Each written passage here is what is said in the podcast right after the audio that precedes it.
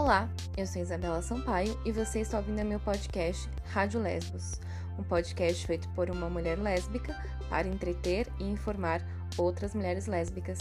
Seja bem-vinda! Olá, ouvintes! Como prometido, voltei. E voltei para falar o quê? Sobre progresso pessoal, terapia, mudanças, a arte de ser imperfeita. Vim falar sobre tudo. Tava gravando esse episódio anteriormente e aí, como eu tô fazendo sem roteiro, ficou uma bosta. E aí, eu tô um pouco ofegante porque eu tomei 900 ml de sopa, sim, 900 ml de sopa, isso mesmo, quase um litro. Óbvio que não foi de uma vez, nem de canudinho, mas foi num dia, foi numa noite, no intervalo de uma hora e meia, mais ou menos.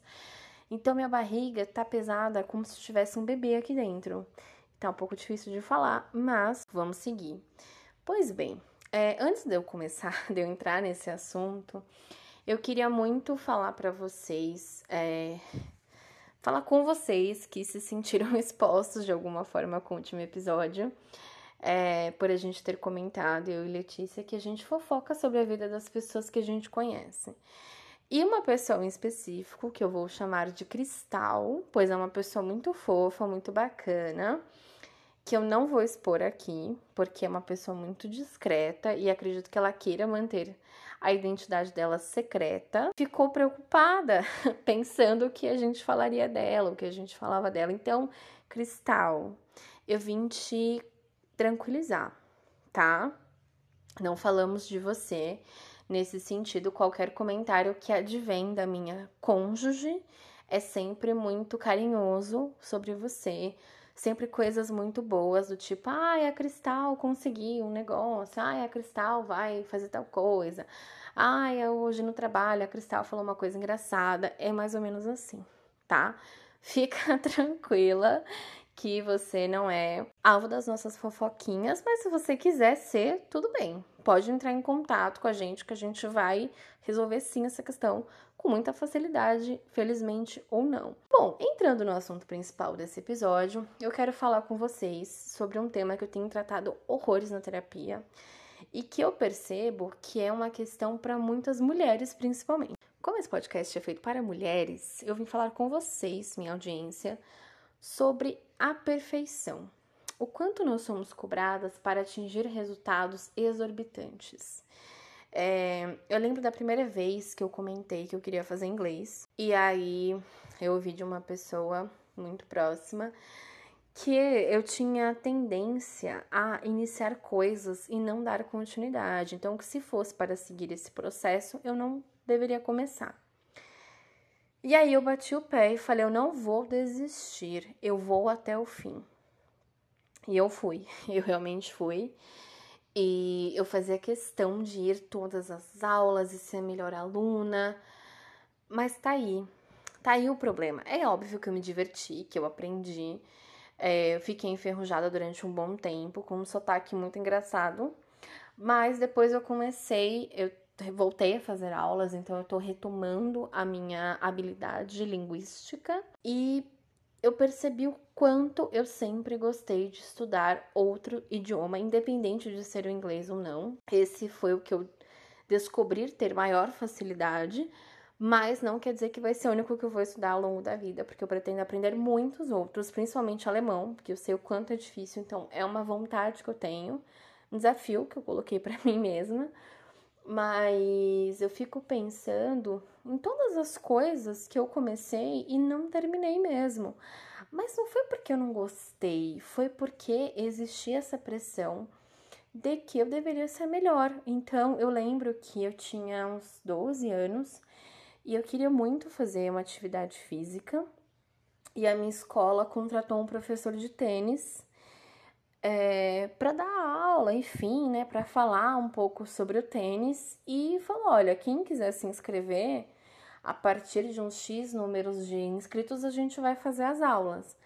E aí, beleza, levei a autorização para casa, falei com meu pai, falei, ah, eu quero muito fazer e tal. Ele falou, ah, tudo bem, então vamos lá.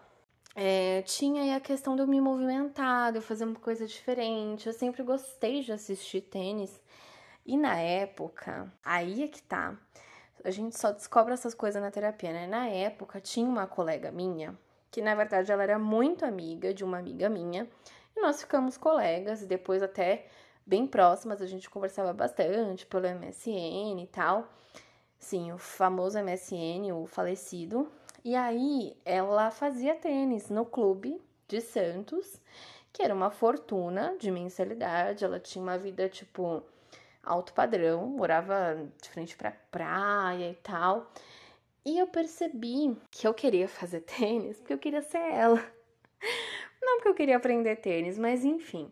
Claro que não cheguei lá, né, gente? Pelo amor de Deus. Mas assim, é, eu fiz algumas aulas e, gente, eu era muito ruim. Cara, eu era muito ruim no tênis. Mas eu também era ruim porque eu não me permitia aprender. Porque quando eu me inscrevi, e isso não foi só com tênis, tá? Isso foi com outras atividades que eu comecei a fazer. Meu pai falava assim: ah lá, a Guga, tenista, vai começar a competir, vai não sei o que lá, vai, vai para as Olimpíadas. E aí eu me obrigava a ser muito boa na aula de tênis. E eu era péssima, porque o professor falava assim, tipo, ai, eu nem lembro o nome, acho que era forehand, backhand, eu não lembro o nome dos, dos golpes, enfim. E aí ele explicava como tinha que fazer, e primeiro que eu sou canhota, então eu realmente vejo as coisas ao contrário temos talvez um diagnóstico de dislexia, mas é, eu tinha muita dificuldade lógica de entender o movimento, porque eu tinha que fazer tudo ao contrário, né, do que eu tô acostumada. E aí ele tentou me ensinar, eu ia falar em inglês, ó, ele tentou me ensinar é, do lado esquerdo e foi pior. Ai, gente, olha, foi uma tristeza. Mas eu me diverti, porque cada, cada sacada que eu errava, para mim era uma graça. Eu me matava de dar risada. E quem não tava rindo era meu pai, né? Que tava jogando dinheiro fora porque eu não tava aprendendo nada. E assim, ai, gente, era muito ruim, muito ruim mesmo. E aí eu acabei saindo da aula, enfim, porque foi um fracasso.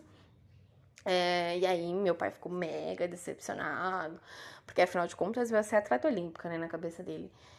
E aí, beleza. E aí, é, eu tentei aprender violão com uma amiga minha, dessa vez sem investimento financeiro. Também não deu, porque, enfim, canhota, não rolou, ela era destra, ela não sabia me ensinar de outro jeito, então eu desisti. E mais tarde eu comecei a faculdade de arquitetura, sim, gente, já fiz arquitetura, até gostava, mas tem um detalhe, é, eu também fui colocada mais uma vez no pedestal de um homem hétero, né? E eu não consegui iniciar a faculdade como apenas uma estudante leiga. Então, eu não aproveitei o processo de aprendizagem, eu me frustrei, óbvio, e eu desisti. Então, isso foi outra decepção, porque, né, enfim, investimento muito alto, realmente. Foi um investimento muito alto. E, assim, paciência, foi.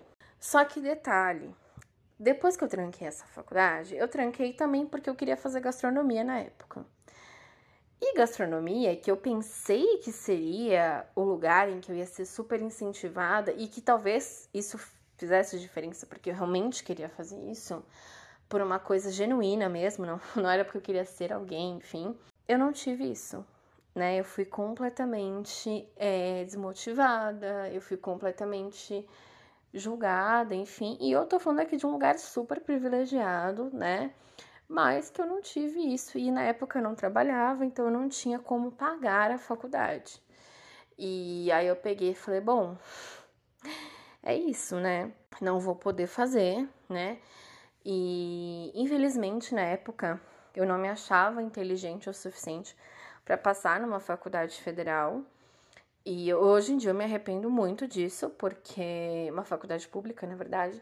Eu me arrependo muito disso porque eu deveria ter estudado, né? Tinha tempo.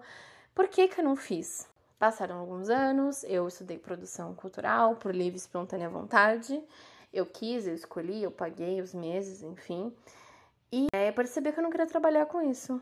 E aí eu falei, cara, o que que eu quero fazer? Ah, eu quero aprender designer gráfico, quero muito fazer design gráfico, designer foi bom.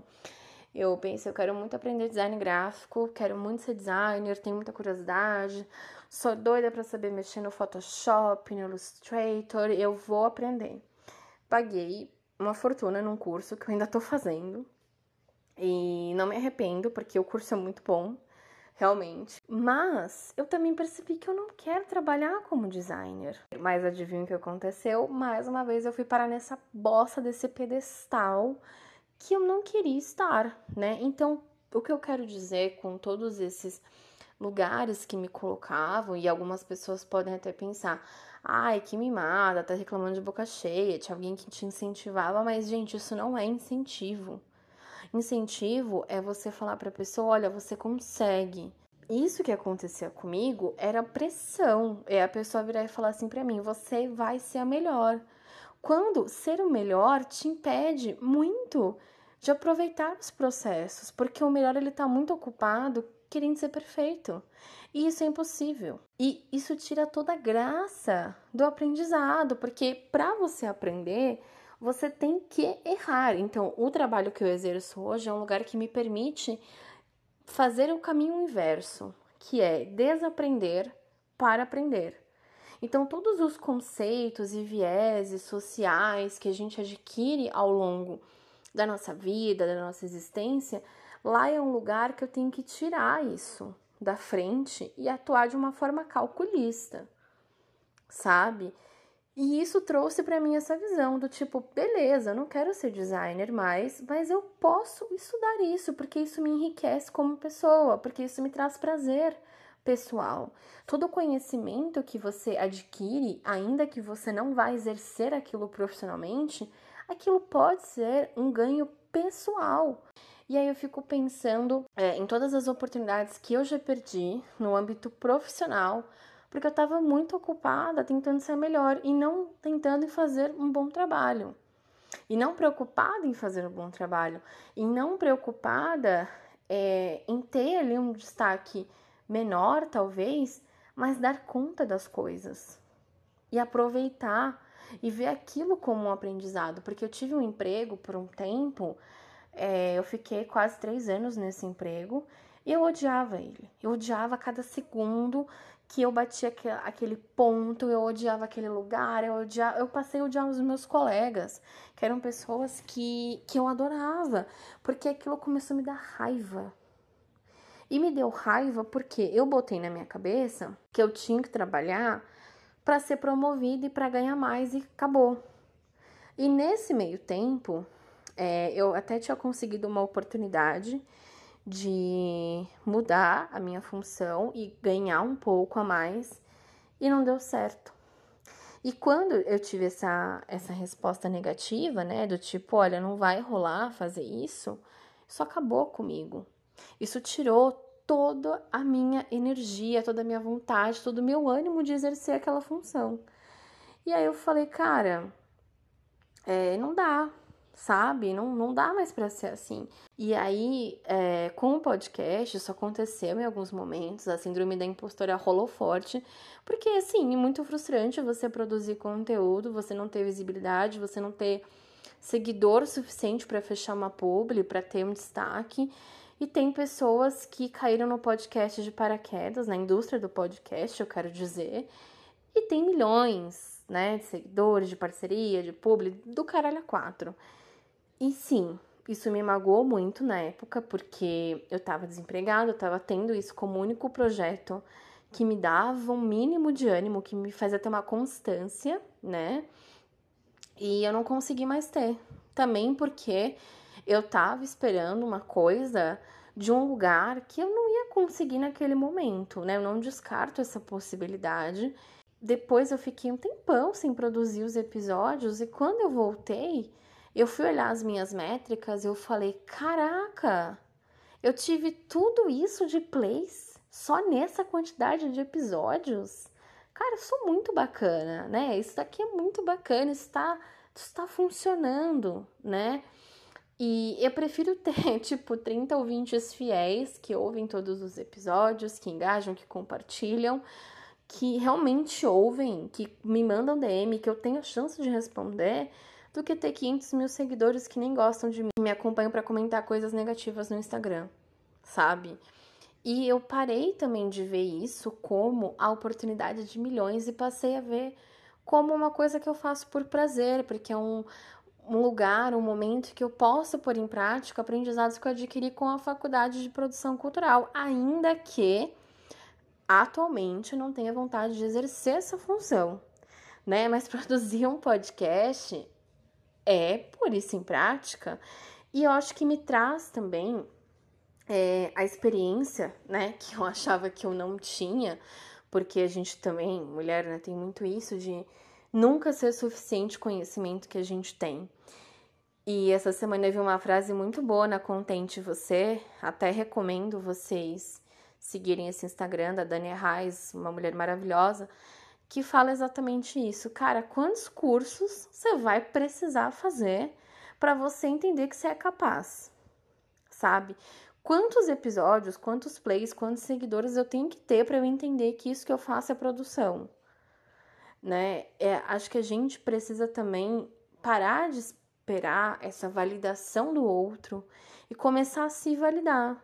Porque eu esperava tanto realmente ser a melhor no, pelos olhos do outro que eu esqueci que eu tinha qualidades que só eu enxergava e que elas existiam, que não eram coisas da minha cabeça. Mas que tem pessoas que não apreciavam por N razões, enfim, mas que eu conheci outras que apreciavam e que tudo bem, né? E esse foi o papo, esse foi o insight. Eu espero que todas as, as minhas cristais, vocês, minhas ouvintes maravilhosas, escutem gostem, se identifiquem e troquem ideias comigo.